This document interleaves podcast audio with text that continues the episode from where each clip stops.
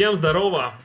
Снова Эд здесь, Айтерка. Сегодня мы говорим про фронтенд. У нас Саня, у нас Макс, э, опытные фронтенд разработчики, которые просто, не знаю, фронтенд гуру для меня. Мы немножко работали вместе, и ребята поделятся о том, что нужно кандидату, который входит во фронтенд, что такое фронтенд разработка, что должен знать инженер, что почитать, чтобы стать классным инженером и цениться в индустрии. Ну и вообще просто неплохо поболтаем. Поехали!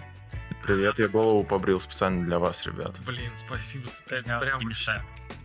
Тут сердечко. Ребят, сначала э, хочется про вас в один твит. Вот, Макс, расскажи про себя в твите. Кратко. Ничего себе ты зарядил. Может, просто в несколько предложений расскажи. Окей, нет, так проще, да. Тут твит представляется как будто типа одно предложение. Мне 37, в IT я последние 6 лет, вот 1 августа было ровно 6 лет, как я вышел на первую работу за деньги в IT. Эм, до этого я чем только не занимался. Э, был финконсалтинг, была сфера хореки, а, что-то еще, короче, было много всего. И вот э, в какой-то момент я понял, что мне супер скучно везде, и мне нужно куда-то при- приложить свои интеллектуальные усилия. И я стал исследовать эту тему и нашел для себя C++. Вот, то есть зашел прям с козырей. Но до сих пор я в этой сфере не работаю, потому что, ну, come on, какой C++. А, вот, но вот, к счастью, в вебе я себя нашел, да, и последние 6 лет работаю а, в веб-разработке. Сейчас уклон больше в сторону фронта, а, и в сторону такого руководства проектом командой. Хотя бэк я тоже, ну, скажем так, не хочу забывать. Мне, мне, мне это все интересно. Мне интересен язык Go, мне интересно, как там все устроено, эти все брокеры. Вот, есть куда развиваться. Вот, еще такой интересный нюанс, что, получается, с самого начала своей, так сказать, карьеры я был не просто отстающим, а безнадежно отстающим. То есть вот мне 31, всем чувакам там, не знаю, 22, они уже знают все, они все умеют, а я такой, типа, я знаю там, не знаю, на PHP две функции. А, вот. И как-то прикольно в этой истории то, что со временем к этому привыкаешь. Mm-hmm. Привыкаешь, и это просто становится нормальным. Ты такой, типа, ну, я уже, я уже не, не угонюсь, особенно за этими там девопсами, не знаю. И ты такой, ну, окей, это нормально, что чуваки просто круче меня, но я стараюсь тоже mm-hmm. быть ничего так. Вот прям настолько релевантно про то, что, типа, знаешь, 31 и все еще такое отстающее от области, мне кажется, вообще многим аукнулось. Класс, обязательно к этому вернемся. Сань, привет! Привет. Да, твоя очередь. Давай кратко про тебя. Ох, ну да, 500, наверное, не получится. Постараюсь 140. А, меня зовут Саша, мне 27. В IT косвенно всю жизнь я. Я в математических школах учился, в московских.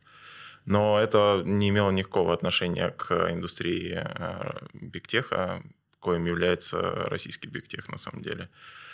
В общем, учился я на втором-третьем курсе, и однажды я потратил все деньги на кофе и свиданки, и я понял, что не нравится мне сидеть без обеда, и открыл Udemy, прошел пару курсов по реакту и пошел работать.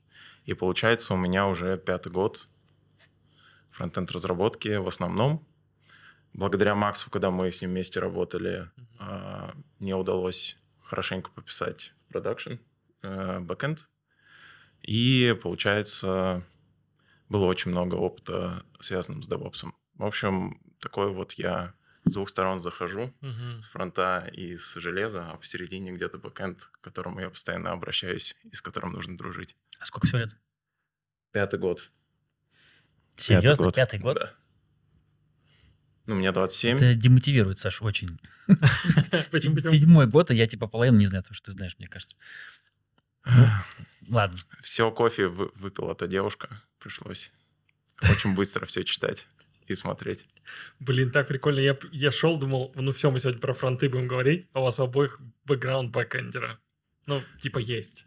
Ну, у меня не бэкэндера, э, у меня просто хорошая мат-база была в школах, угу. и я учился на информатике вычислительной технике, поэтому э, хороший курс C++ и C, C, э, да, а он э, на самом деле просто дал понимание того, как работают языки, вот и все.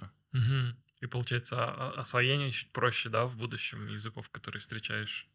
Ну, у тебя должна быть какая-то база, угу. хотя бы что-то чтобы начать плыть и грести.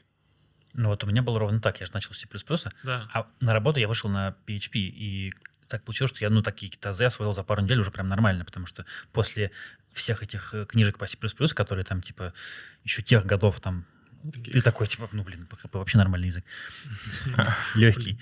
Все, учите C++ все. Я, очевидно, даже выговорить не могу, но вот решает карьеру. Или не учите. Или, или не. Зависит от того, что вам нравится. Да. Хорошо. А, окей, услышал, что бэкграунд у обоих немножко есть бэка. Насколько это нормально для индустрии? Насколько, как много фронтендеров, фронтенд-разработчиков а, хорошо разбираются в бэке, знают какой-то из языков бэка, ну, там, на среднем уровне, например? Все, с кем я работал, хотя бы как-то что-то знают. Вот Мгм. все. То есть и не только бэк, а еще вот это вот все, CI/CD, деплой и вот это вот, а, все тоже немножко шарят, потому что непонятно, а как не шарить-то. Да. Тогда у меня такой вопрос. Как много бэкендеров а, хоть немножко разбираются во фронте? Они думают, что они разбираются. Это не, типа, не с нашей горы мы так э, рассуждаем. Просто у каждого есть эм, деформация профессиональная, да, и когда бэкэндеры начинают писать фронтенд, получается не очень. Да. А, вот. Они, Тут будет мем. они писали фронтенд, но это не значит, что они могут написать э, продакшн фронтенд хороший. Мгм. Обалдеть. А для меня только что немножко типа взрыв случился. У меня не было вообще понимания, что много фронтов владеют э, языком там, там, бэкэндер, там, типа даже вот PHP, да, вот у вас обоих C. Офигеть. Очень классно. Ну, э, C и C++ тебе особо ничего не даст. Он даст тебе понимание C-подобных, C-подобного синтаксиса, а, которым принадлежат почти все современные языки. Вот. Но... с- Да, собственно, и все. А чтобы писать бэкэнд, тебе все равно нужно выучить конкретный язык и разбираться. Главная фишка в понимании бэкэнда для фронтендера это то, что ты можешь выступать заказчиком на самом деле. И да, действительно, почти все фронтендеры примерно понимают, как работает бэкэнд, по крайней мере, на уровне API, на уровне коммуникации. Это полезно, это важно узнать. Мгм. А если говорить про уровень погружения в бэкэнд, вот а, для успешного там начинающего фронтендера, есть ли вопросы на собеседовании, которые связаны с бэком? Вот на какие вопросы нужно знать ответы, когда ты там, знаю, начинающий фронт? Первое, что приходит в голову, скорее не столько бэк, сколько вообще, как устроен вот это вот все веб. Да. А, Мы буквально вчера собеседовали чувака, и мы спрашивали про REST, мы спрашивали про ну, вот этот стандартный вопрос, что происходит, когда ты вбиваешь URL в браузер и нажимаешь Enter, и там Мгм. много нюансов, не- далеко не фронтовых. И вот это вот все, там HTTP, заголовки, вообще говоря, насчет джунов не знаю, но мне кажется, это надо знать в какой-то момент, иначе ты просто не понимаешь, что происходит. Ну да, как, как бы если ты хочешь стремиться дальше а, как фронтендер или в будущем как технический менеджер, ты должен понимать а, в целом всю систему. И Мгм. понимание основ веба а, очень важно. Где начинается вот этот threshold, когда ты видишь отличие чувака, который разбирается, от э, парня, который там, не знаю, на Хабре первую статью прочитал так поверхностно. Типа, Вот есть какой-то, э, какая-то точка, от которой понимаешь, ага, вот он разбирается, шарит. Мне приходит в голову несколько вещей. Во-первых, HTTPS. Многие почему-то вот такие, типа, ну, есть такой протокол. А ты такой, а для чего он нужен? И они такие, блин, ну, для чего то нужен?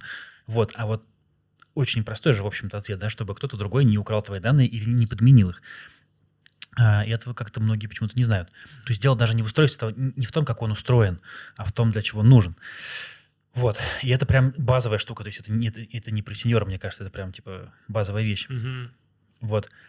Еще такая, типа, больше байка, вот эта вот вся система отрисовки в браузере страницы, да, вот это вот Paint, Reflow, Composite. Мгм. Сколько раз я прочел эту статью, одну и ту же, столько раз я ее забыл.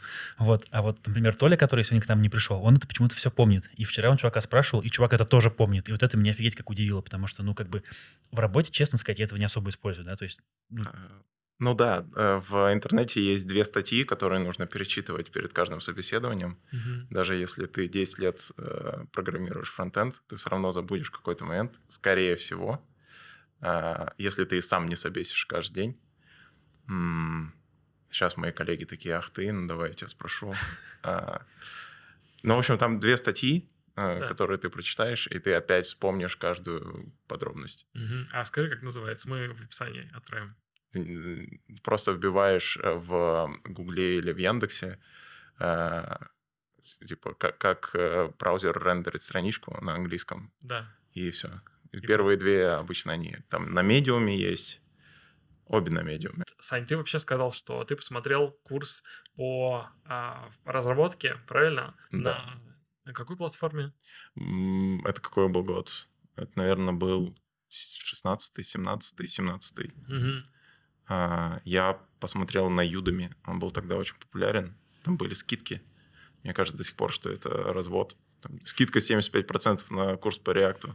Да. Но тем не менее, да, я посмотрел. И полгода где-то смотрел, пытался что-то там сделать. Мгм. И как- какой был следующий шаг после курса? Я пошел в очень плохую компанию работать. Передай мне привет. Да, я, я не знаю, ребята, что с вами. Но деньги, да, были небольшие. Да. И а об источниках дохода этой компании я тоже не хочу знать ничего. Ты говоришь, что это была очень плохая компания, были очень небольшие деньги, и, возможно, у тебя были альтернативные способы заработка другие. Пойти, например, в совсем другую сферу, там, не знаю, пойти на какую-то ручную работу обычную, не digital. Или это была твоя пока на тот момент единственная опция?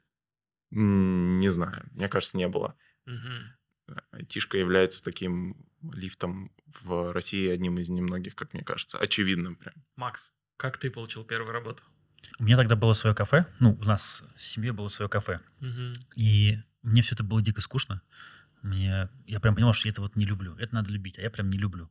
И я начал вот это вот все искать, и э, на курсы я пошел в специалисте, это такой тренинговый центр при Бауманке. Я туда отходил, мне кажется, курс на, на 20 в итоге, там, по TCP/IP, по Swift, по чему-то еще, по C, по C++, в общем, дофига всего там я поизучал. А, не понимая на тот момент, что C++ это не то, с чего надо заходить, с одной стороны. С другой стороны, как бы, ну, база есть хорошая. И вот я что-то уже как года полтора, наверное, к тому моменту изучал эти вот всякие вещи, связанные с айтишкой. Я все думал, что вот еще сколько-нибудь времени должно пройти, и, может быть, я попробую куда-то податься. Сколько времени, непонятно. Может, полгода, может, год, может, два, потому что у меня такой подход, в принципе, какой-то такой убер-перфекционизм. А, И, оглядываясь сейчас назад, я понимаю, что вообще говоря, так нельзя. То есть надо именно что верить в себя чуть больше. Или должен быть кто-то, кто тебя пихнет в это, чтобы сказать, что давай, чувак, по- по- попробуй найти работу хотя бы стажера, хотя бы за маленькие деньги, потому что это как бы, ну вот, это такой старт. А, Мне повезло. Моя близкая подруга нуждалась в стажере на, собственно, PHP. А, И вот. Я прошел тестовое задание, все там, не знаю, собеседование, меня взяли как бы, ну, официальным путем. А, И так начался мой путь э, в PHP. А потом уже мой тогдашний ментор сказал, что, типа, подучи JavaScript, он тебе пригодится когда-нибудь. Возможно. Да. Но пригодился он, он довольно быстро, потому что мы писали на PHP на этом вот YII 2, Мгм. А, и интерфейсы мы делали сами на тогда еще jQuery. А React случился в моей жизни сильно уже позже. Это тоже, на самом деле, мне кажется, довольно забавная история. Э, У нас на старой работе, где вот мы работали вместе, очень был такой лояльный подход к постановке ОКРов. То есть лично мои ОКРы в какой-то момент не были никак связаны с ОКРами компании. Мне просто сказали, там, типа, вот поставь себе там три цели, выполни их. Из серии там, научись чему-то. Я такой хочу, чтобы наша текущая форма заказа была сделана не на старом jQuery, там 5000 строк кода, а на нормальном реакте, ну хотя бы каком-то реакте. Просто, чтобы она была сделана, ни в прод, ничего такого. А, и Я ее сделал в рамках своего ОКР, а мой босс тогда сказал, что типа, ну а что, кати в прод. И я такой, ну, ладно. И неплохо получилось. И работал, да. Вот, это был ужасный, на самом деле, акт, если честно. Я прям уже, ну, сейчас, я, мне кажется, я даже тогда это понимал. Но вот, лиха беда, Ну, ты первый кирпичик заложил. да, это был такой кирпичик. Класс. Цели поставлены, цели выполнены. Идеально. Идеальный момент, когда тебе удалось самому поставить цель, у тебя не было каких-то ограничений, да? А, как, э, я не знаю, хотел я плавно идти, но мне так интересно стало, когда ты про цели заговорил. Вот в работе э, фронтенд разработчика, как правильно, как правильно называется должность? Фронтенд разработчик это официальное название или есть что-то более там, звучное, красивое, профессиональное? Красиво звучит э, инженер. А, окей. А, инженер по что что это? Software engineer. да. Software engineer. Все, больше никакие курсы по английскому тебе не нужны. Короче, значит, работая а, э, software engineer, какие цели стоят перед инженером, который занимается фронтендом? Какие интересные цели? Вот, типа, ну, Максим, вот тебе было интересно полностью взять и переписать а, форму заказа со старого фреймворка на новый, более эффективный, с компактным кодом, правильно? Ну, Не Есть? 5 тысяч строк, да. Да, не 5000 строк. Отличная Я тысячу уложился. Какие еще есть классные цели, которые там ты ставил себе во время работы, реализовал их или там не реализовал, неважно. Чем тебе нравилось заниматься? Вот какие-то примеры хороших целей. хороших целей. Слушай, это очень философский, мне кажется, вопрос, потому что, ну, во-первых, цель моя личная заключается в том, чтобы вот подтягивать свой уровень до тех, на кого я смотрю и восхищаюсь. Мгм. Такие люди есть, в том числе во фронтенде. Потому что сталкиваясь, например, с интервью, когда человек при, при тебе проводит интервью, а ты просто смотришь, у меня такое было пару раз, а, ты понимаешь, что, ну, как бы сильно есть куда расти в плане и JavaScript, чистого голова, и в плане React и так далее. И такой, окей, понятно, пойду я еще прочту там пару сотен книг на эту тему, потому что, ну, как бы есть куда стремиться. Имеешь в виду собеседование, да, интервью? Да. Мгм. А, то есть, как мне кажется, это цель сама по себе. Вот писать лучше, а, писать там, не знаю, быстрее, а, даже не побоюсь этого слова, более красивый код, что ли. Вот, это вот э, Саша тоже адепт, мне кажется, этой темы. А, а еще просто ты такую тему прям завел, про нее можно долго говорить. Давай. все остальное завязано более-менее на цели твоего работодателя, потому Мгм. что если он э, заинтересован в том, чтобы, там, не знаю, вот мы сейчас, собственно, делаем то же самое примерно. Я сегодня поймал себя на мысли, что я опять занимаюсь тем же самым. Я беру старый код, буквально разбираю его, он написан там на старом ангуляре, на ноде, вот всякое такое. А, я его разбираю и переделываю на React. А, и в этом самом по себе, ну, в итоге есть нек- некий смысл и некая цель. Смысл в том, чтобы юзерам, конечно, было там, красиво, удобно а, и приятно пользоваться. Для этого не обязательно нужен React, но вот так получилось, что в моей жизни он есть, и как бы, ну, у нас вот такое средство. Неплохо. Да. Расскажи, Саш, про свои цели. Да, это у, у самурая нет цели, только путь. Да. А, Я просто, я когда прихожу в команду, у меня, конечно, есть свои какие-то цели, я хочу сделать какую-то фичу, как-то помочь бизнесу, помочь ему там сэкономить денег или заработать денег. Но есть еще гуманистический, человеческий, м, человеческое желание, чтобы коллегам вокруг меня было комфортно. И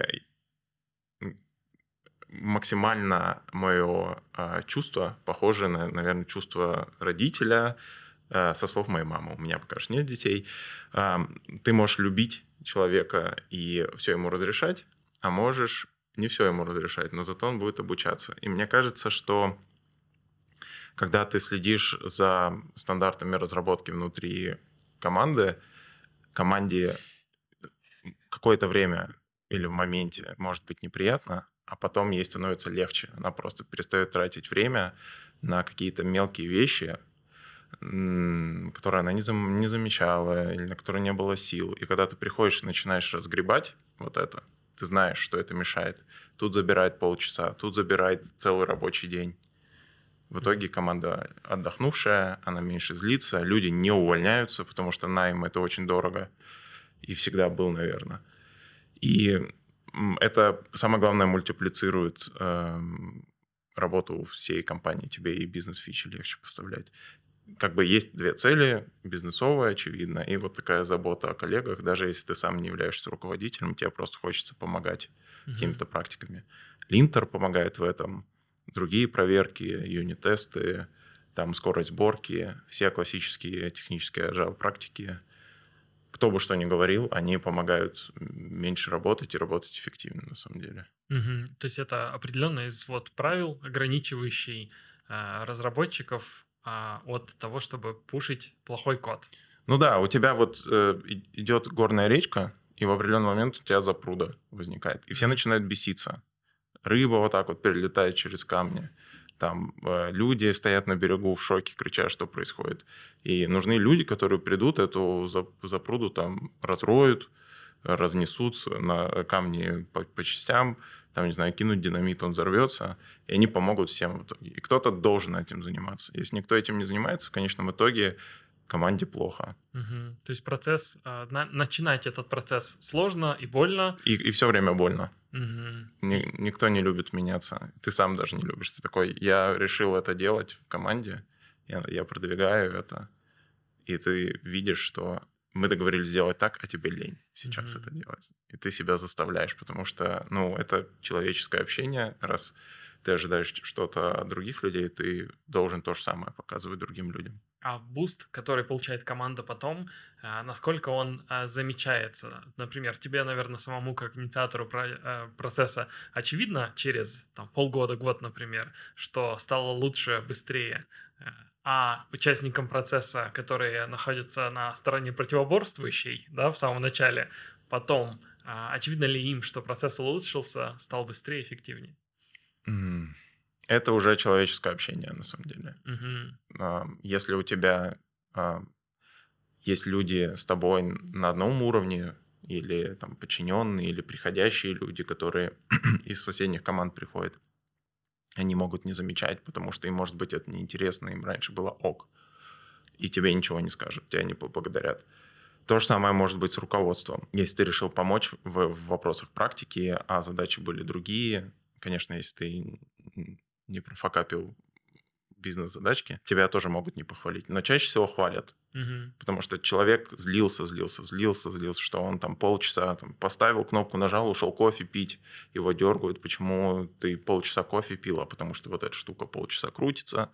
Когда ты это решаешь, все в конечном счете рады, и там, голова не болит, да. И бизнес зарабатывает быстрее. Или экономит. Или экономит. Получается, зарабатывает тоже, да? Как определить, что в компании а, серьезное отношение к фронтенду? Потому что у меня есть представление, что многие бизнесы видят фронтенд как а, нечто, ну, довольно простое, там не совсем понимают, насколько связан их бизнес с тем, как выглядит и работает их сайт, насколько быстро он грузится, да? Можете ли вы со своим опытом а, в этой области рассказать, почему важно иметь хороший фронтенд и как это связано с прибылью, например, компании, которая зарабатывает в интернете. Почему важно иметь хороший фронтенд? Да. Я передаю тебе трубку мира. Ты первый отвечаешь. Ну, я могу пойти от противного. Э, мы буквально сегодня разбирали ситуацию, в которой а, человек нажимает на кнопку, и страница морозится там на 40 секунд. Ну, вот я не преувеличиваю. Угу. А, прикол в том, что она морозится, потому что она ждет ответа от бэка. То есть тут как бы так не, не всегда это, это вопрос про фронтенд. Но кажется, что с точки зрения опыта пользователя хорошо, когда ответ тебе дается, ну, побыстрее, чем за 40 секунд, ну, хотя бы за, хотя бы за 30. Если было 40, а стало 30, то это можно уже... премию просить, я считаю. Ну, 25%. Так, то есть если мы отвечаем быстрее, чем быстрее мы отвечаем пользователю, тем лучше мы работаем, правильно? А какие еще есть э, показатели? Ну, смотри, Окей. я вот небольшой спец в типа коммерческих сайтах, мне кажется, там чуть другие метрики. То есть, э, я, насколько я понимаю, там есть буквально вот сколько человек просидел на первой странице, пока не лопнул от гнева и ушел. То есть, э, это же буквально есть да, такая штука, что типа сколько людей уходит вот с первой страницы, второй и так далее, просто потому что там, не знаю, сайт тупил. А, соответственно, наверное, он должен не тупить, мне так кажется. Mm-hmm. Потому что в нашем случае вот в той компании, в которой я сейчас работаю, все все-таки попроще. А, юзеров у нас там не супер много, и мы можем их уговорить а, попить кофе, пока они ждут свои 40 секунд, по крайней мере, ближайшие полгода, а потом мы все сделаем. Вот. Но если компания зарабатывает деньги на том, чтобы у нее сайт работал быстро, мне кажется, компания напрямую заинтересована в том, чтобы отклик был быстрый. И это совокупность э, всех технологий, в том числе фронта. Я просто вот не знаю, ну, можно написать на jQuery там супер быструю штуку, наверное, можно. На чем угодно можно написать. Но она на... просто чуть тяжелее, да? То есть, типа, да, ну, не факт. jQuery просто, типа, пакет большой, который ты тащишь. Я не помню, сколько там весит jQuery. Э, если продолжать эту тему, то почти на любом стеке можно написать э, хороший фронтенд. Можно продолжить э, мысль Макса, я с ним полностью согласен. Фронтенд, он претерпевает изменения от года к году, и сейчас как мне кажется, а, осталось э, два вида фронтенда. Это внешний фронтенд продающий, там странички с эм, онлайн-магазинами, э, странички с поисками, везде, где много пользователей. И действительно, если долго грузится, то человек привык к клиповой скорости, что-то долго работает, и он уходит, и компания теряет много денег, умножает там на миллион. И другую роль а, фронтенд играет, когда речь идет о внутренних системках, системках, системах CRM, э, админки внутренние, потому что нынешний стек фронта, он позволяет писать достаточно легко интерфейсы. Раньше на Java, на Sharp это все писали. Да, основа такая, фронтенд, как и любой код, не должен ломаться. А потом можно уже плясать дальше. А кому-то важно, чтобы страница грузилась за там, доли секунды, кому-то не важно. Кто-то может потерпеть, кто-то где-то нельзя терпеть совершенно. Где-то оплата обязательно должна проходить всегда. Типа, на сайте опять же, онлайн-магазина, ты ввел карточку, это тебе платят деньги. Деньги должны списаться. Никаких зависших сайтов. Когда там B2B, мы позвоним, ничего страшного, или деньги уже заплатили за квартал или за семестр, там таких проблем не возникает. Вот, но базово твой код приносит какую-то ценность, и эта ценность действительно должна существовать. Это, в первую очередь, работающий код. Все остальное производное. Код должен поставляться быстро, э, без проблем. Как Он должен говорили. работать. И должен работать. Да, то есть есть требования а, технические, есть не технические. Там функциональные, нефункциональные требования. Что мешает всем компаниям иметь офигенные, красивые, быстро работающие сайты? Кадры, наверное. Ну, мне кажется, отчасти куча уже написанного кода э, может мешать, просто как факт. Так. Вот есть огромный у тебя монолит, да, там это пара историй такая была в жизни. И он же уже работает. И он приносит, ну, его работа обеспечивает э, приток дохода компании. Соответственно, его просто так не возьмешь и не выкинешь, и не перепишешь его просто так быстро. Я слышал, что есть компании, которые вот смогли, да, их там одна или две у нас, которые прям взяли, вот распилили до конца монолит на PHP и такие, типа, ну вот, мы распилили. Но я знаю историю, когда этого не случилось, потому что люди, так скажем, не успели. Рекламу не будем делать, но вы красавчики. Это, наверное, обидно, да. Кто знает. Я не, я, я не в курсе. Но, но красавчики. А что касается внешних ограничений, да, почему сложно иметь сайт, который работает у всех пользователей одинаково хорошо? Um, я отвечу, наверное, первый. Um, если подумать о поставке фронтенда, то мы увидим слои такие uh, из систем, которые ты не контролируешь. Первая система — это операционная система. Угу. Они разные. На эти операционные системы накладываются браузеры, которых много. У этих браузеров, у каждого браузера десятки версий. И ты просто умножаешь, умножаешь, умножаешь, а код у тебя один. И везде работает по-разному, соответственно. Везде может сломаться. И это главная сложность. И вторая сложность, как мне кажется, изначальные технологии фронтенда, они плохие. Эм, JavaScript э, очень такой свободолюбивый язык, там все что угодно можно сделать. Нет, слишком много дозволено, ничего не запрещено. HTML вообще как бы для верстки текста использовалось. CSS тоже специфически каскадный. И на базе этого тебе нужно сделать а, интерфейс на уровне мобильного приложения, где все плавно работает, грузится, ничего не висит. Никакой многопоточности не было до последнего времени. Сложновато, сложновато, надо думать. А почему вседозволенность в JavaScript, вот ты сказал что-то, может быть, созвучное, да? Почему это плохо? Отсутствие ограничений. Ну, то же самое. То есть э, есть языки, как Go, где, которые тупые, как топор просто. Ты, у тебя максимум есть 2-3 способа сделать что-то. Uh-huh. В JavaScript, я уверен, можно а, пятью разными способами решить одну и ту же задачу конкретную. Непонятно, самое главное, что из этого правильно, никто это никак не диктует. Поэтому, когда ты работаешь фронтендером, тебе как будто бы максимально нужно, максимально много времени нужно тратить на согласование стайл-гайда, в отличие от других языков. Там больше запрещено, там есть ограничения. JavaScript может, часть его может отработать, а часть не отработает. Вот он сломался на определенном моменте, все. HTML, если он неправильно написан, он вообще тебе ничего не скажет. У тебя неправильная верстка, ноль информации. CSS тоже тебе он не ругнется. Когда ты собираешь Java, она либо скомпилировалась, либо нет. Поправьте меня, джависты, но как бы есть компилятор. Угу. И вот JavaScript, эта экосистема наша, она пытается это все решить какими-то тулзовинами, тайп-скриптами, туда-сюда. Поэтому JavaScripтеры должны быть осторожными ребятами, особенно если они важные продакшн вещи пишут. А что так много ограничений, так сложно, потому что, опять же, куча браузеров. Почему вообще у нас не один браузер у всех? Почему у нас, типа, 10 разных браузеров, 115 тысяч версий у каждого из них? Как это работает? Почему нет одного? С, с одной стороны, э, мне кажется, в мире должна быть возможность сделать сколько угодно браузеров. Так-то по-хорошему, да? Вот. А, слышал у нас Ричард э, Столман. А, ну, то есть в теории их может быть и, и, и больше. К счастью, есть это ограничение, что это делать сложно. Поэтому их там базово, ну, ну там сколько-то? Ну, десяток. Нет. Ну, давай перечислим. У нас есть Chrome, Так, у нас есть Firefox, так. у нас есть Safari, Opera, Opera.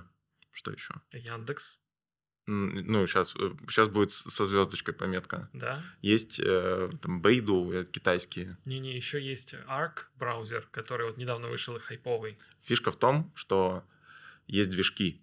Мгм. И в конечном счете есть движок от Гугла, Chromium. Он формально а, open source, но на самом деле понятно, кто там большой дядя. Да. Вот. И там 70% браузеров тусуются, особенно по трафику, если смотреть, тусуются на Chromium. Мгм. То есть Opera тоже Chromium.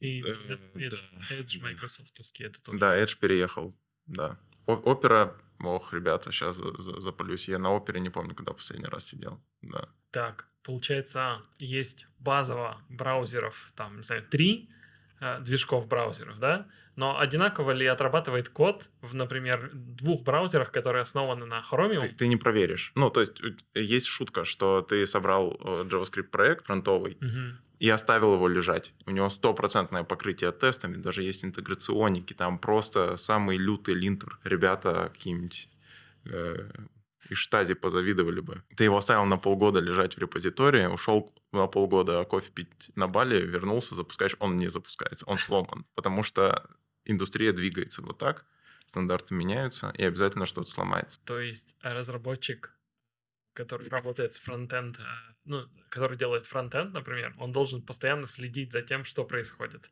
Да. А, Было ли такое, что а, во время вашей работы на проекте э, менялось какое-то изменение, день, на следующий день э, сайт упал? Мне кажется, было.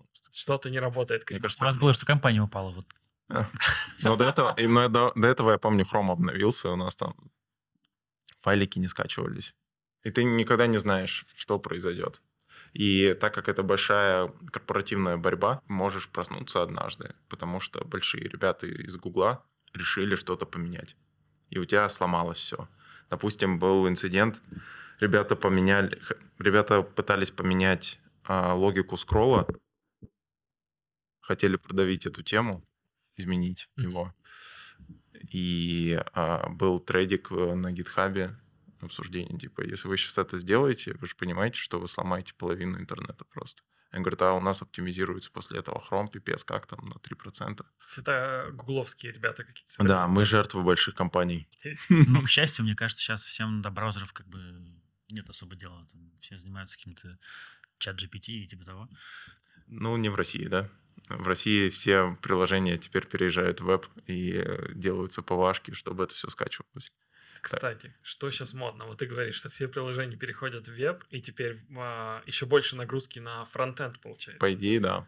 То есть раньше эм, была необходимость всем пилить нативные апки, чтобы у каждого там сервиса был обязательно APK-шка на Android, чтобы было приложение Web Store, еще желательно в каком-нибудь там китайском магазине отдельное Huawei. Store, или как он называется. Да, есть такое, есть Да. А сейчас, получается, важно, чтобы каждое приложение твое выглядело э, так же, как выглядит твой сайт, который открывается на мобилке, да? То есть раньше, если у тебя в App Store приложение, у него там Apple кнопочки какие-то особенные, да? Мгм. Если ты в Android э, магазине находишься, то ты можешь отрабатывать вот этот свайп назад, там у тебя под кнопки андроидовские вот это экранные, а, тоже обработка всех этих действий нативных. А сейчас важно, чтобы в любом месте пользователь отрабатывал абсолютно одинаково на одном сайте, правильно? Как это называется? Как это? Гибридные приложения? Про- Ну, наверное, мы говорим о Progressive Web Application, Вот. скачиваемые прил- приложеньки, Мгм. сайты. Насколько это сложно? Коснулось ли это вас уже вот в работе? Наш совместный проект с Максом, он был, он не предполагал этого функционала. Веб был, да? Да, да. Там это было избыточно. И сейчас это избыточно для меня. Но банки действительно сейчас просят тебя скачать, и у тебя и пуши появляются, и все-все-все. А что вот так так много проблем уже озвучили о том, что типа, сложно писать, не все команды хорошо реагируют на э, ограничения в коде, которые ставятся для большей стабильности этого кода. Да? Очень много внешних условий, которые э, влияют на работу кода. Там разные браузеры, разные там, девайсы, это тоже, наверное, важно. Да? А, версии разных браузеров, которые у каждого... Там бабушка сидит на Internet Explorer там, 2005 года какого-нибудь, и у нее должен сайт банка, например, тоже открыться, правильно? А, Банк точно должен открыться, да. Да. Что болит, мы поняли. Что радует в работе? Вот если сравнить работу, там, не знаю, других инженеров в software производящих компаниях, да, э, с вашей работой, что больше всего нравится? У меня сейчас такой период, когда я осваиваю эту ниву руководства командой. А, и впервые за все время мне это стало как-то прям по-настоящему интересно так получилось, что в нашу большую команду пришел человек, который сказал, типа, давай ты будешь, давай ты станешь хорошим руководителем. Вот, я тебе помогу, я тебя поддержу, и ты это будешь делать не на, условно, не на курсах, а просто вот у тебя команда уже есть, нужно просто в ней выстроить нормальные процессы. Мне впервые стало реально интересно. Вот, поэтому я теперь, получается, как бы наполовину такой э, менеджер, только наполовину фронтендер. А, и вот сейчас это интересно. И это прикольно. Это прикольно, потому что всегда интересно что-то вот еще сбоку немножко. Я там смотрю курсы по SVG, я смотрю курсы по...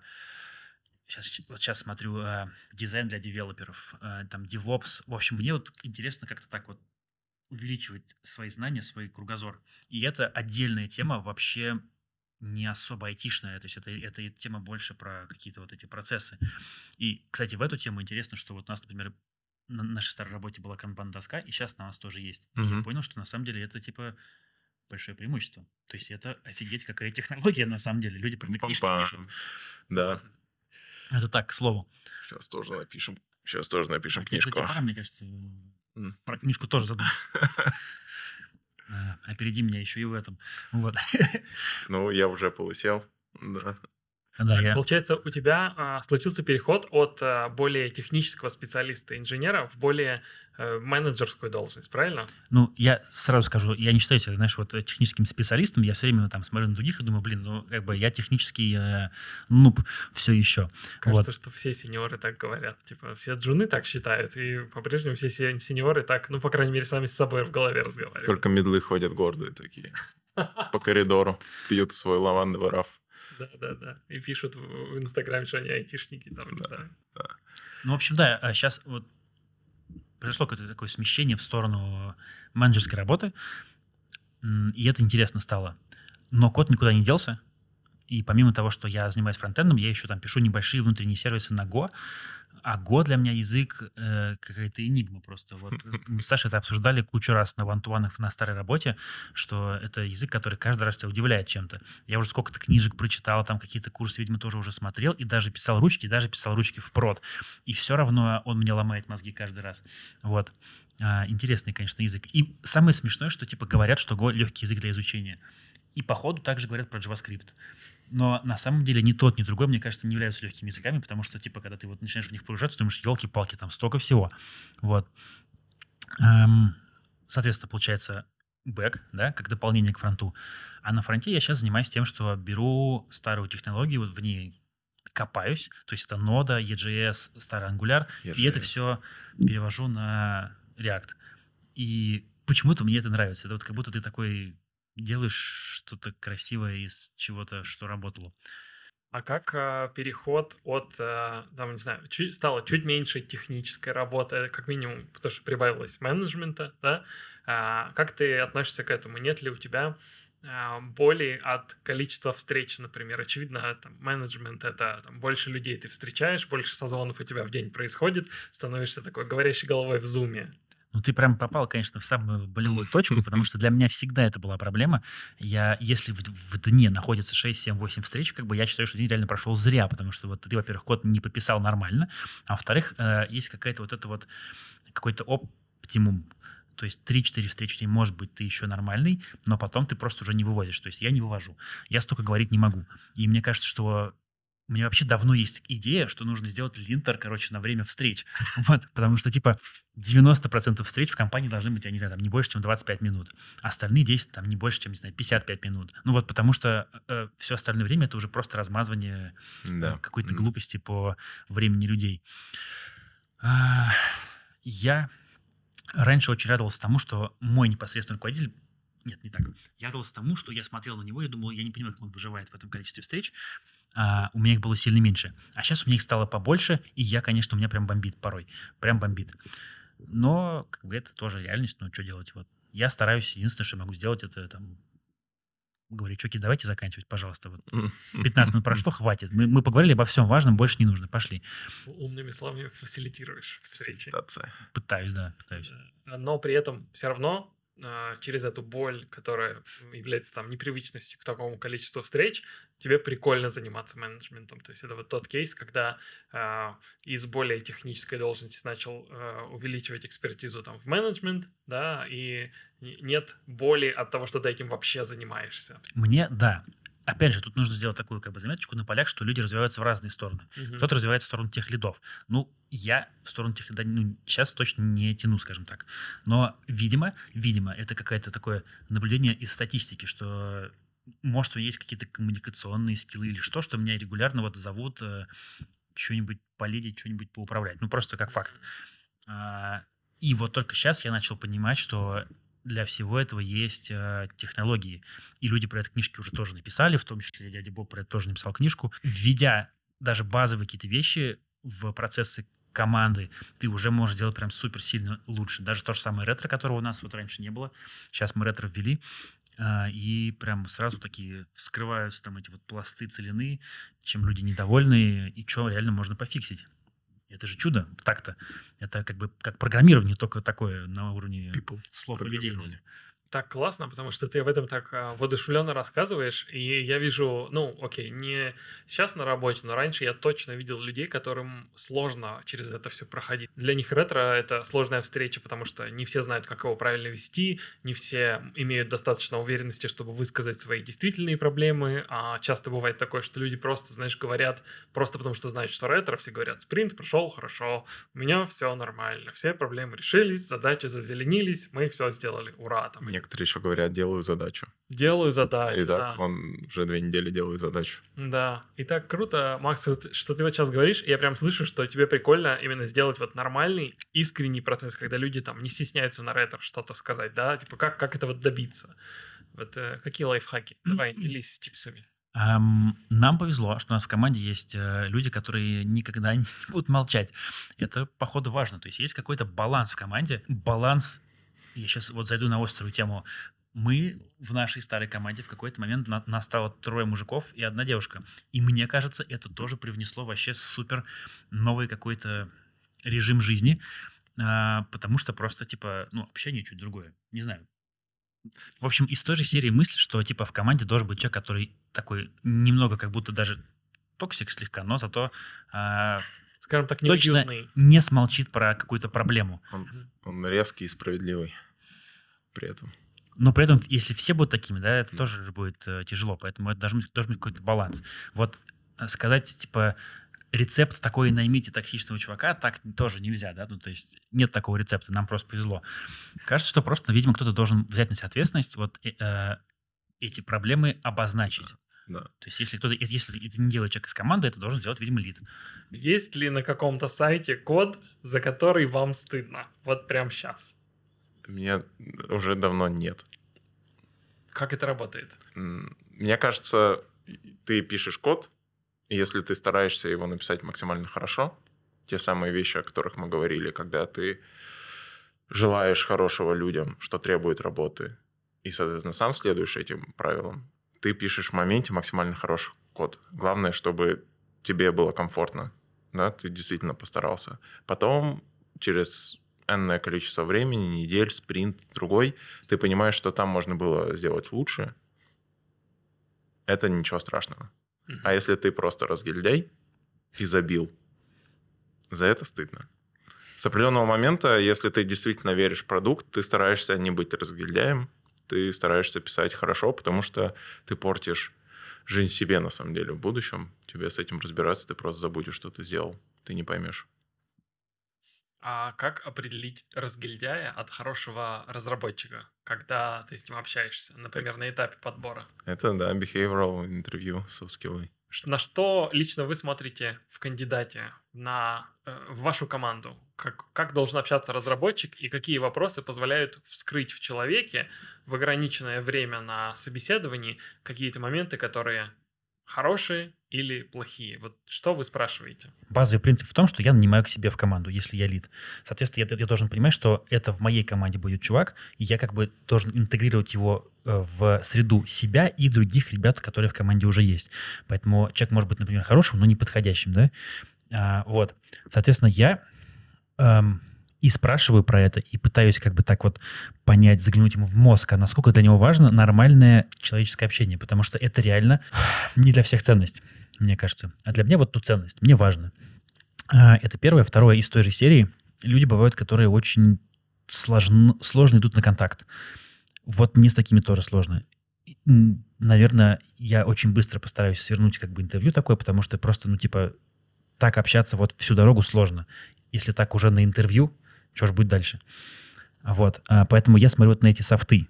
Просто найм в последнее время там он как бы тоже занял вот много времени. Мы даже э, в нашей компании даже был э, тренинг по найму, где мы разбирали какие-то конкретные боли, вот, и как их решать. Мы буквально договорились с рекрутером, что если мы, это, кстати, тоже важно, что если мы понимаем, что мы с чуваком друг другу не подходим, может быть, мы ему не подходим, или он нам не подходит, мы стараемся завершить за полчаса интервью, а не за полтора часа, которые изначально заложены, потому что полтора часа хреначить в интервью, это вот ну, если оно зря, это прям боль.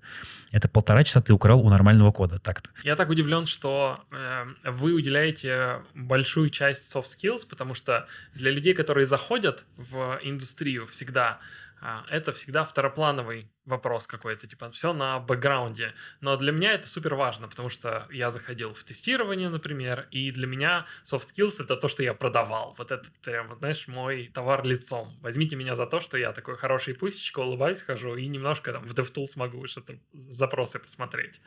А, но при этом, я уверен, начинающие чуваки, там, джуны, прекрасно для себя в голове нарисовали образ того, что они должны именно стать инженерами, и на собеседовании оттеняют вот эту свою часть soft skills. Вот как думаете вообще, а, как на собеседовании, если, например, боишься своих технических навыков, как лучше себя показать? Вот э, как понять, что хороший человек, например? Максим, ты сказал, что ты смотришь на это, что типа ты к этому сильно приглядываешься, но вот к чему? Есть ли вопросы, которые высвечивают в человеке, сработаемся или нет, или реакции какие-то. Есть прям конкретная технология, она состоит из пяти букв, естественно, я не помню, как они там расшифровываются, но смысл такой, что ты спрашиваешь человека про конкретную ситуацию или гипотетическую, и там вопрос в том, что какая была ситуация, что ты от нее хотел, а, что ты сделал, что сделали другие, что добились в итоге. Вот, и ну, так по, по пунктам получается, что ты такой немножко раскрываешь ситуацию, в которой как бы, которую можно обозначить, например, одним предложением, там типа нам там сделали, нам сверху спустили то-то, ну вот вышло так, я ушел. А если ты вот спросить, а как было еще с других сторон, то сразу интересно. Получается, как человек взаимодействует в сложных э, ситуациях конфликта интересов. И ты понимаешь, типа, вы друг другу подходите или нет. Может быть, вообще нормально, что чувак там, типа, не супер инициативный, не супер амбициозный. Тебе это вообще может быть ок, тебе как раз такой и нужен, наоборот, потому что остальные трое уже там амбициозные, куда их девать, солить. Ну, то есть, как бы ситуации еще бывают разные. Но технологии есть, вот, люди их изучают, это тоже супер интересно на самом деле. Саш, ты на что смотришь? Ну, ты все равно должен от команды отталкиваться. Угу. Допустим, если у, у тебя все сеньористы, и ты берешь просто какого-то евангелиста, а, синглплеера, он тебе может все испортить. Если ты берешь очень пассивного человека, неконтактного, он тоже тебе может все испортить. Э, а иногда тебе нужен просто человек, который будет делать работу, там, верстать страницу, верстальщик. Ничего больше от него не требуется. Главное, чтобы ожидания и реальность у всех совпали. Поэтому это индивидуальная штука. Но как будто бы важно, чтобы новые люди не портили отношения внутри команды, которые уже сложились давно. Люди часто друзья, когда работают вместе, и приходит какой-то человек и портит жизнь друзьям. Ну, это странно как-то. Да, согласен, как ты сказал, принимаешь к себе домой, да, человека да, на собеседовании. Да, да, да. А если посмотреть на другую техническую часть при подборе кандидатов, очевидно, что большинство фронтенд разработчиков, большинство людей, э, разработчиков, которые делают фронтенд, они э, имеют портфолио какое-то. Э, было ли такое у вас, что приходил кандидат вообще без портфолио, там без строчки кода? Я так все время приходил, потому Да. что у меня весь код, он enterprise, ну так получилось. Ну Да. ладно, окей, сейчас уже не весь, но типа все равно по сути весь. Это холивар. Но должен ли у тебя быть GitHub с раскрученными звездочками или нет? Что если ты писал пять лет подряд э, внутреннюю штуку очень крутую? А если ты о ней расскажешь, у тебя будет штраф. Потому что ты контракт подписал. Ну, Получается, большинство собеседований должны включать в себя именно лайфкодинг. в, это- в этом и сложность э, найма. Если ты слишком сильно закрутишь гайки, и у тебя слабый HR-бренд, то никто просто не пойдет. То есть ты no name компании, у тебя 10 этапов, ты никогда не наймешь никого. Как будто бы нужно выстраивать, ну, однозначно, нужно выстраивать стратегию под ситуацию, в которой ты находишься как команда и как компания в целом. Да. Что э, тогда в профайле кандидата на этапе, например, а вот отсмотра резюме, да, не знаю, во многих компаниях не только HR, да, смотрит на резюме, например, перед собеседованием его дают и там техническому собессеру, да, тот, кто будет кандидата проверять. У нас так. Что в резюме, какие галочки нужно да, чекнуть человеку, чтобы, не знаю, там, ты посмотрел на э, резюме и такой, «М, окей, интересно. Типа, вот что там должно быть? Окей, очевидно, фреймворк, наверное, который в компании там используется основной, как опыт, это, наверное, плюс. Или даже нет. У тебя не должно быть противоречий в резюме, когда ты пишешь о каком-то стеке, допустим, ты пишешь, я знаю Java и C-Sharp Мгм. одновременно, и C++. Это невозможно. И все на C уровень, там, ты сеньор. У тебя не должно быть этих противоречий. И когда ты выбрал, допустим, стек, описание твоего опыта, пусть это будут пэт-проекты или реальные проекты, должны действительно соответствовать. У тебя должен выстроиться образ, и главное, у HR должны, вы- должен выстроиться образ правильный, законченного человека на нужный уровень. Мгм. Тогда тебя рассмотрят и позвонят. Я задумался о том, что, мне кажется, я знаю такого чела, который знает C-Sharp и Java, типа, на хорошем уровне одновременно, но это... э, одновременно. Ну, Егор. может быть, есть такие люди, но это один из ста. Вряд ли. И он уже явно где-то устроен. Да, и либо на Java, либо на C-Sharp. На самом деле, вот вопрос, который ты задал, он для меня очень животрепещущий, потому что это одна из тоже болей, которые мы недавно как раз разбирали. Для, для меня скрининг э, людей — это одна из наиболее сложных частей всего найма. Причем особенно это было, когда мы нанимали гошников, потому что э, всякий раз было так, что если я смотрю на гошника, и потом я кого-то, кто сведущ в ГО, спрашиваю, а посмотри тоже. Мне люди говорят такие вещи, на которые я бы внимания вообще не обратил никогда. С фронтендерами чуть попроще, но все равно а, вот это вот, особенно если у человека большой опыт, ты смотришь и думаешь, блин, ну все классно. А вот он же все равно может не подойти. То есть как бы я пока для себя не вычленил вот этих вот штук. Ну, очевидно, есть очевидные вещи, которые все знают, там, если там, не знаю, все места работы по три месяца, ну, понятно. Но нам таких обычно и, так сказать, не предлагают. Мгм. Наши хорошие э, рекрутеры. Наши Привет им. трудолюбивые хорошие рекрутеры.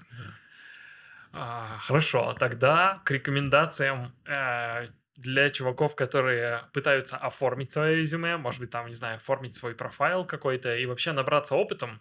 А, что почитать? Какие классные книжки нужны а, инженеру, веб-разработчику а, для того, чтобы понять действительно, что происходит, и не создавать впечатление, а как бы знать, какие книжки классные есть. You don't know JavaScript. Сколько там? 4, 6 книг.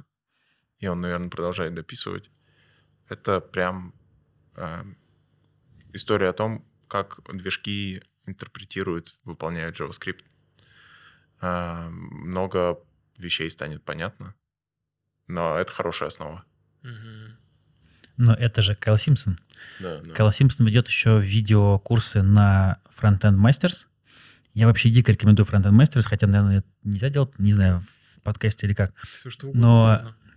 это нужна зарубежная карта. Вот единственное, что, а, потому как я считаю, что 40 евро в месяц это вообще не деньги для, за, за такое качество контента, но нужна зарубежная карта. Единственное, что. И там у них есть вот тоже куча курсов, которые очень подробно рассказывают все про скоп, все про вот этот прототип чейн. И, и это... Я вот фиг знает, это вот сейчас уже как бы нужно. Ну, нужно, конечно. А, по крайней мере, тебя это спросят рано или Ну, поздно. кстати, да, вот что Да. касается интервью, это спрашивают, да. Да. Тут э, классическая ситуация. На интервью спрашивают одно, а делаешь ты совершенно другое. Вот можно об стену убиться, но так будет как будто бы всегда. Все равно есть базовые вопросы на экзамене, которые тебе, тебе зададут, и ты должен их знать.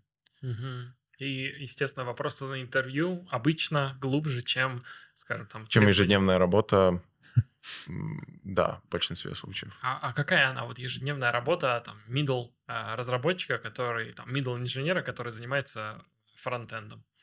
Типа, какие задачи, насколько разный скоп задач, насколько вот действительно специалисту там интересно заниматься, где лутать этот интерес? М, Ну, если мы говорим о мидле, то обычно это человек, для которого есть описанная задача, есть работающий проект, ты нажал кнопку, там команду запустил, и он собрался у тебя локально. Ты другую команду ввел, и он собра- собрался финально. Э, Build, сборка, продакшн. Ам, И он должен просто сделать задачу.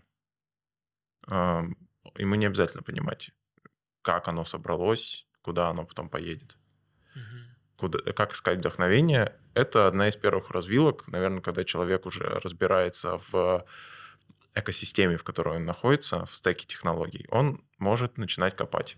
Где это крутится, почему это собирается именно так, а можно ли собрать получше, а кто недоволен, какие у нас метрики и так далее. Это разные пути развития. Макс, что расскажешь? Я отвечу с другого боку. Мне кажется, мой опыт именно во фронте, он довольно-таки узкий. То есть я не пробовал никогда никаких WebRTC, никаких даже там карт на фронте, а я понял так, что это прикольная штука. Никаких воркеров вот в проде никогда я не делал.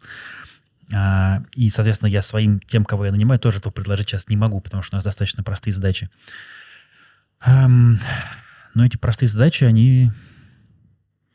Это такая палка о двух концах. То есть они, с одной стороны, все равно прикольные, потому что ну, я типа люблю фронтенд. так, так вышло. А с другой стороны, вот я знаю и себя, и вот своего коллегу, да, вот упомянутого выше, ну, что когда ты делаешь примерно одно и то же, долго, и это, конечно, демотивирует. Да, Да. поэтому, Да. поэтому, ну, это уже вопрос такой, middle это или senior, но поэтому действительно приходится искать какие-то пути разнообразить свой опыт на работе. То есть там Kubernetes, не знаю, что там, CI-CD, вот если получается, если есть такая возможность, то это такое спасение. На- насколько фреймворк ограничивает э, разработку и то задачи, которые, те задачи, которые к тебе приходят? Потому что, ну, в моем понимании, да, компания выбирает себе фреймворк, на котором строится сайт, э, что у нас там, React, э, Vue, что- а, Svelte, Больше нет. да. А? Vue. Больше нет, я шучу. Больше нет. А, И получается, а, там, знание даже не кода, а там, основ каких-то там JS или вот там, да, те знания из книг, которые ты рекомендуешь, Саш, да, а тебе нужно просто знать, как работает фреймворк, какие, какие в нем новшества. Вот именно этим ты больше всего и занимаешься. И это тебя делает ценным для этой компании и для этого продукта, но если ты потенциально будешь себе искать развитие в другой компании, в другом месте, то ты можешь ограничить себя из-за того, что там три года занимался реактом, а следующий проект, который там тебе интересен по каким-то другим условиям, это, например, там Vue или там Angular, что-нибудь такое, да? А, действительно явля- является ли фреймворк а, такой клеткой, которая чувака ограничивает на всю жизнь, что вот он обязан этим заниматься? Или есть легкие способы, как этого избежать? На всю жизнь, я думаю, нет. Э, Сто пудов люди переходят, но очевидно, что если ты всю жизнь на реакте, то как бы твоя экспертиза чуть получше. И если ты решил перейти, ну, я, я не знаю, сколько времени занимает. Вот так, чтобы стать экспертом того же Я, я уровня. переходил с Vue на React, наверное, чтобы стать продуктивным, ну, месяца полтора точно. М, Ну, это нормально. Ну, нормально. То есть это, ну, учитывая, что ты, наверное, за- запариваешься и не Ну, только... да, м, э, кто-то может написать в комментариях, э, про себя продумать, что фу и так далее, но все же бегут э, на трех конях, скач- скачут, и добавляются новый функционал в каждом фреймворке, там, библиотеке, и ты можешь это просто пропустить. И очевидно, если ты был на 100% экспертом в React, время идет, и ты все меньше и меньше там эксперт в Vue, и тебе это нужно подтянуть. Мгм. А если совсем в холивар копнуть и порекомендовать какой-нибудь фреймворк, который э, для начинающего разработчика вот точно пригодится, то что это? Первый выбор всегда будет... Там, где есть работа. А где она сейчас есть? Э, Если мы говорим про Россию, например, да, React и Vue React и Vue, вот это в основном. А, Я слышал, что их соотношение процентное какое-то жуткое. Vue совсем мало, React гораздо больше. В России? Или это неправда? В России или где? Не могу сказать. Мне просто друг говорил, что типа, ты всегда выбираешь React, потому что этого больше. А если в России, то... У меня Как? такое ощущение, что в России этого и правда больше. Вот насколько, я не знаю. Ну, крупные компании есть, которые крутятся на Vue, Мгм. и компании, которые крутятся на React, больше, чем на Vue. В Европе React и Angular, в Азии, насколько я знаю, это Vue, потому что Эван Ю, он китаец, на самом деле. И это действительно влияет. Ну, на- в- вроде как, я не проверял, но AliExpress, поправьте меня, если я не прав, э, на вьюшке написано. Ого, Да, да, даже так. да, да. Прикольно. GitLab написано в вьюшке. GitLab написано в Vue, да. Ну, в общем, это зависит от рынка. Мгм. Если ты понимаешь, что у тебя нет ангуляра на рынке, а ты хочешь войти в рынок, то ты непродуктивно поступаешь, потому что ты все равно обрастешь знаниями, которые тебе нужны не сразу, но спустя год, и ты станешь универсальным таким парнем или девушкой. Как а, тогда давайте к команде переключимся. А, занимаясь фронтендом, с какими покемонами, персонажами, э, с, э, с какими профессионалами легко и приятно всегда работается. Кто у нас есть в команде? У нас есть аналитики, а, там, а, как- какие-то продукт-оунеры, а, дизайнеры, мои любимые тестировщики. А, Есть ли люди, с которыми там всегда прикольно? Вот любой професси- профессионал из этой сферы, он всегда прикольный. Ну, прям любой. Тот самый чувак около кофемашины. Ага, хорошо, с кем сложно бывает? Как вы относитесь к дизайну? Действительно, прям сейчас подкладываешь мину. Да. Ну Я- вот, допустим, есть такая компания Basecamp, э, они крутые, и там у них команда состоит из двух человек, из дизайнера и фуллстак разработчика. Ого. Да, это неплохая комбинация. Такого не встретишь.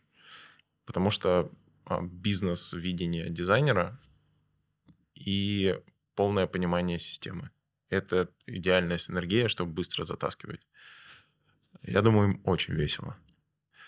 А, В России не слышал я о таком. Обычно это классическое 7 человек. Они прям как семья должны быть, вот эти двое. Да, да, представляешь, они, наверное, еще и живут в соседних подъездах. Не знаю. И пишут друг другу матерные слова баллончики. Ах ты гад, кто это написал? Ты.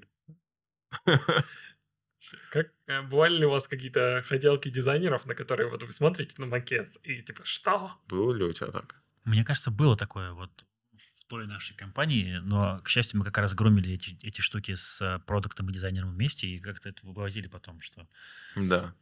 Там дизайнер очень важный человек в ком- команде, потому что это, как мне кажется, все-таки представитель бизнеса. Невозможно сделать хороший интерфейс, его хорошо протестировать, чтобы все были довольны, если дизайнер не понял проблему, которую нужно решить. Эм, Поэтому с дизайнером нужно дружить, и нужно ему доносить информацию. Особенно если это супер техническая доменная область, лучше поговорить дополнительно, сходить пообедать, выпить пиво или устроить зум-колл и объяснить какой-то момент, который он не понимает. И он тебе что-то объяснит, скорее всего, что бизнес хочет. Получается, на дизайнера ложится действительно вот эта ответственность бизнесовая за то, что там, мы воронку свою там делаем максимально бесшовной для клиента за счет того, что ему понятен, красив и там э, прост интерфейс. Вот она, эта связка, да, бизнеса, что вот они деньги, они идут от клиента. Клиенту должно быть хорошо, красиво и удобно, и дизайнер должен это понимать, что он не просто должен свои хотелки э, красивости реализовать, да, а всегда помнить про бизнес-цель. Для меня просто это такая мысль понятная, но она не всегда для меня звенит, когда я там что-нибудь тестирую, знаешь, то есть всегда хочется об этом помнить. Ведь бесит, когда ты тестируешь то, что можно было не делать. Да. Да, ты, и пи- ты программируешь то, что можно было не делать. Там сам- самая дорогая фича — это та, которая сделана, а ее делать не нужно было. И как бы это чисто коммуникация бизнеса с дизайнером, с продуктом. И поэтому важен ну, какой-то общий командный груминг, когда говорим про фичи, да? И обмен информацией. Да. Мгм. Да, мно- много бывает задач, которые, да, действительно, как ты говоришь, что они не нужны. Самая большая проблема. Можно как- было бы обойтись, да. Да, как, когда автоматизируют то, что, в принципе, не надо и делать. Кстати, Макс, ты говорил, что есть классные чуваки, которых там можно читать и смотреть. Про одного мы уже сказали. А кто в индустрии классный? А, как люди, наверное, да, представители этой профессии. Есть такие, которые... Илья Климов, это вроде тоже... Климов крутой, да. Класс. Ситник крутой. Блин, надо на всех ссылочки будем вставлять. А, а компании? А какая компания там точно имеет классный, быстрый, там супертехнологичный сайт? Вот есть ли такие мерила в индустрии? Я не знаю таких. На самом деле российское IT очень крутое в плане э, интерфейса строения. И уровень российского IT, опять же, как минимум разработки интерфейсов, очень высокая. Это многим и не снилось, насколько крутые Яндексы, Озоны, Wildberries, Ламоды, там Тиньковы и так далее, любые большие ребята. А в Европе Revolut, Volt, в Штатах, что интересного? А у них в Штатах у них специфический вкус к дизайну, они как-то по-другому это все воспринимают, но количество трафика, которое они умеют переваривать, это тоже грандиозно. То, как они с какой скоростью поставляют э, страничку на Амазоне, это просто нужно похлопать. Netflix отличный делает сайт для просмотра киношки. Мгм. А с чем связана вот эта крутость э, русского интерфейса? Почему у нас так классно? Понять не имею, как так получилось. Блин, так. загадка. Я скажу так, с другой стороны, да, я тот чел, который иногда, не то чтобы прям часто, иногда ругается прям с крупными платформами, с интернет-магазинами, со службами доставки еды. Опа-па. А, и ругаюсь я в том числе, ну, я не могу этого написать, потому что это как бы неинтересно, но интерфейс тоже меня порой смущает. То есть я удивляюсь, когда у крупного игрока вдруг внезапно виснет почему-то приложу ход. Я, я- ну, то есть я, короче, тот, кто вечно недоволен. Мгм. Про- попробуем эксперимент. Я буду спрашивать вопросы, попробуйте отвечать на них э, быстро. Я, я спрашиваю, а вы прям сразу говорите вдвоем, все нормально. Грид или Flexbox? Flexbox. Ага, Соглы, да? да. Почему не грид? Ну, да можно и грид, но можно и говорить, Просто привычка. понять. Просто привычка. А каким редактором кода пользуешься? Веб-шторм. Vim или Sublime. Это Ой, вообще- да, это вот надо было не наблиться на отдельное Я, интервью. я фронтендер, который писал на Vim и сейчас пишет в в Sublime в Vim режиме. И у тебя есть работа, и все нормально. Да, и вроде Мы никто не жалуется. работали, да, Да. Саша писал в Виме, это, конечно, я удивляюсь. Это, это вообще так круто. Я это, умею это выходить помогает тебе? Кстати. А в чем ты чувствуешь профит от этого? Или это не профит? Я а- не жду, пока кнопка появится, э, пока буковка появится на экране. И у меня компьютер не разряжается. Это да. Обалдеть. Ну, потому что реально большая айда, она очень... Да, да. Факт, да. ну да. И ты лучше понимаешь код. Когда Мгм. у тебя просто текст с минимум подсказок, и ты его, если не понимаешь, значит, наверное, что-то можно улучшить. Ну, это такое задротское. Да. Это любопытно. Я теперь попробую что-нибудь на Виме просто пописать хотя бы. Мне интересно. А, ладно, где смотришь мемы? В корпоративных чатах я не смотрю мемы, то есть они если... Я подписан на канальчики знакомых или какие-то ситуативные канальчики, где постят авторские мемы. Прикольно. Что последнее гуглил по работе? Ух, Я гуглил ам, команды некоторые гита. Так, Я забыл. А, Я вспоминал, Окей. какие там флаги. Есть у меня 5 секунд на подумать. давай, Я- давай. Короче, что-то такое из веб API очень простое и, стыдное, поэтому я, наверное, хорошо, что забыл. Надо удалить из истории, да? Да ладно уж. А, помнишь какой-нибудь э, комментарий, который писали о твоем коде, который вот прям запечатлился в памяти? Как, как все плохо? Как всё этом? плохо? Был такой комментарий? Нет, такого не было. Нет, любой, может, хороший запомнился, не знаю. Мы лайки ставим друг другу, сердечки отправляем, там огонечки. О, В любви признаемся. Говорим, что мы машины, автомобили и терминаторы. Да. Макс, может быть, ты писал о ком-то комментарии, типа, коде, типа, что-то хорошее, наоборот, или плохое? Типа супер круто написано. Да, да, пишешь такое? Нет, видимо, я как должен воспринимаю хороший поэтому, Все-таки ты не- непростой, сложный руководитель, получается. ну, может быть, местами, да. Appreciation, это же тоже важно. Не, ну я просто, видимо, привык работать с крутыми чуваками, но это как бы не привлечение, это реально так, и ты такой, типа, ну это просто нормально, делать, делать нормальный код. Следующая штука. А, Я спрошу, реально ли это JS-библиотека. JS-библиотеки есть на любые английские слова. Мне так друг разработчика сказал, поэтому я называю библиотеку, и вы говорите, реально или, нет. Давайте. Thanos JS. Сто кодов реально. Есть такое, да. Есть такая, она убивает половину кода, что-то такое. Точно. Я нагуглил, естественно, я не разбираюсь, я просто видел. А там я слышал. Да. А, Hard Button JS. Блин, стопудово. Там еще React должен быть. Префикс или постфикс. И, Нет, это я придумал. Но, наверное, может, такая есть на самом деле. блин, куча всего. Да. Кнопка под React. Fuck it JS. Наверняка есть. Есть, Что она делает? есть buttplug JS. О, это что-то... Догадайся, для чего. А- а Можно управлять устройствами через э, этот через эту библиотеку, Это, наверное, для... которая приносит удовольствие, да. Интернет вещей, так сказать. Да, А интернет вещи. своем... На моем OnlyFans. Buttplug.js. Уже скоро. Is13.js. Есть. Что она делает? Проверяет 13 ли число, да, которое ты ввел. Да, это жесть какая-то. Их Есть... очень много. Там И- есть, там есть парень, который на каждую штучку сделал отдельную библиотеку и начал на этом хайповать. Врубил донаты, там типа просто обернул объект другой объект, перемапил массив, и это отдельная библиотека. Обалдеть. Можно... Я, я должен сделать свою библиотеку после этого подкаста. Все. Да. библиотеку на JS. А, короче, нам пора заканчивать. Чуваки, спасибо, что пришли. Мне было супер интересно. Я теперь позову вас еще раз, чтобы допросить о фронте. Потому что сегодня, кажется, мы больше проговорили про карьеру. Было интересно вообще послушать про работу. Не знаю. Надеюсь, вы не посидели за это время. Я посидел заранее, поэтому... А я бы сел заранее. Подготовились, выходит. На самом деле было круто, и да, мы очень как-то Да, очень, очень хорошо. по-дружески поговорили, так что зови еще. Да, будет сиквел, это точно. А, в общем, подписывайтесь, ставьте лайки. А, если не выровнял div, вот смотри следующий выпуск. А, Расскажем о пяти способах. Да, все ссылки на ребят. Саня, у тебя, кстати, такой интересный сайт. Ты как фронтенд разработчик, у тебя есть страничка, где ты делишься мыслями. Можно про это говорить? О, она претерпела несколько изменений. Но у меня есть э, телеграм-канальчик небольшой. Да. Подписан. На Саню обязательно подпишитесь, очень интересно. Я даже что-то в свой канал репостил, потому что мне реально интересно читать. Постараюсь его продолжать вести. Последние месяцы были достаточно активные по работе. Все мои три подписчика просто уже будут у тебя. А мои тоже три будут у тебя. А, ну все, тут жопка. Всем спасибо, что пришли. Э, Подписывайтесь. Ссылки на интересные ресурсы от ребят по фронтенд разработке, вообще по любым практикам будут здесь. Все в описании, уже читай. А, Это Айтерка, я Эд. Вот. Всем пока. Всем рок.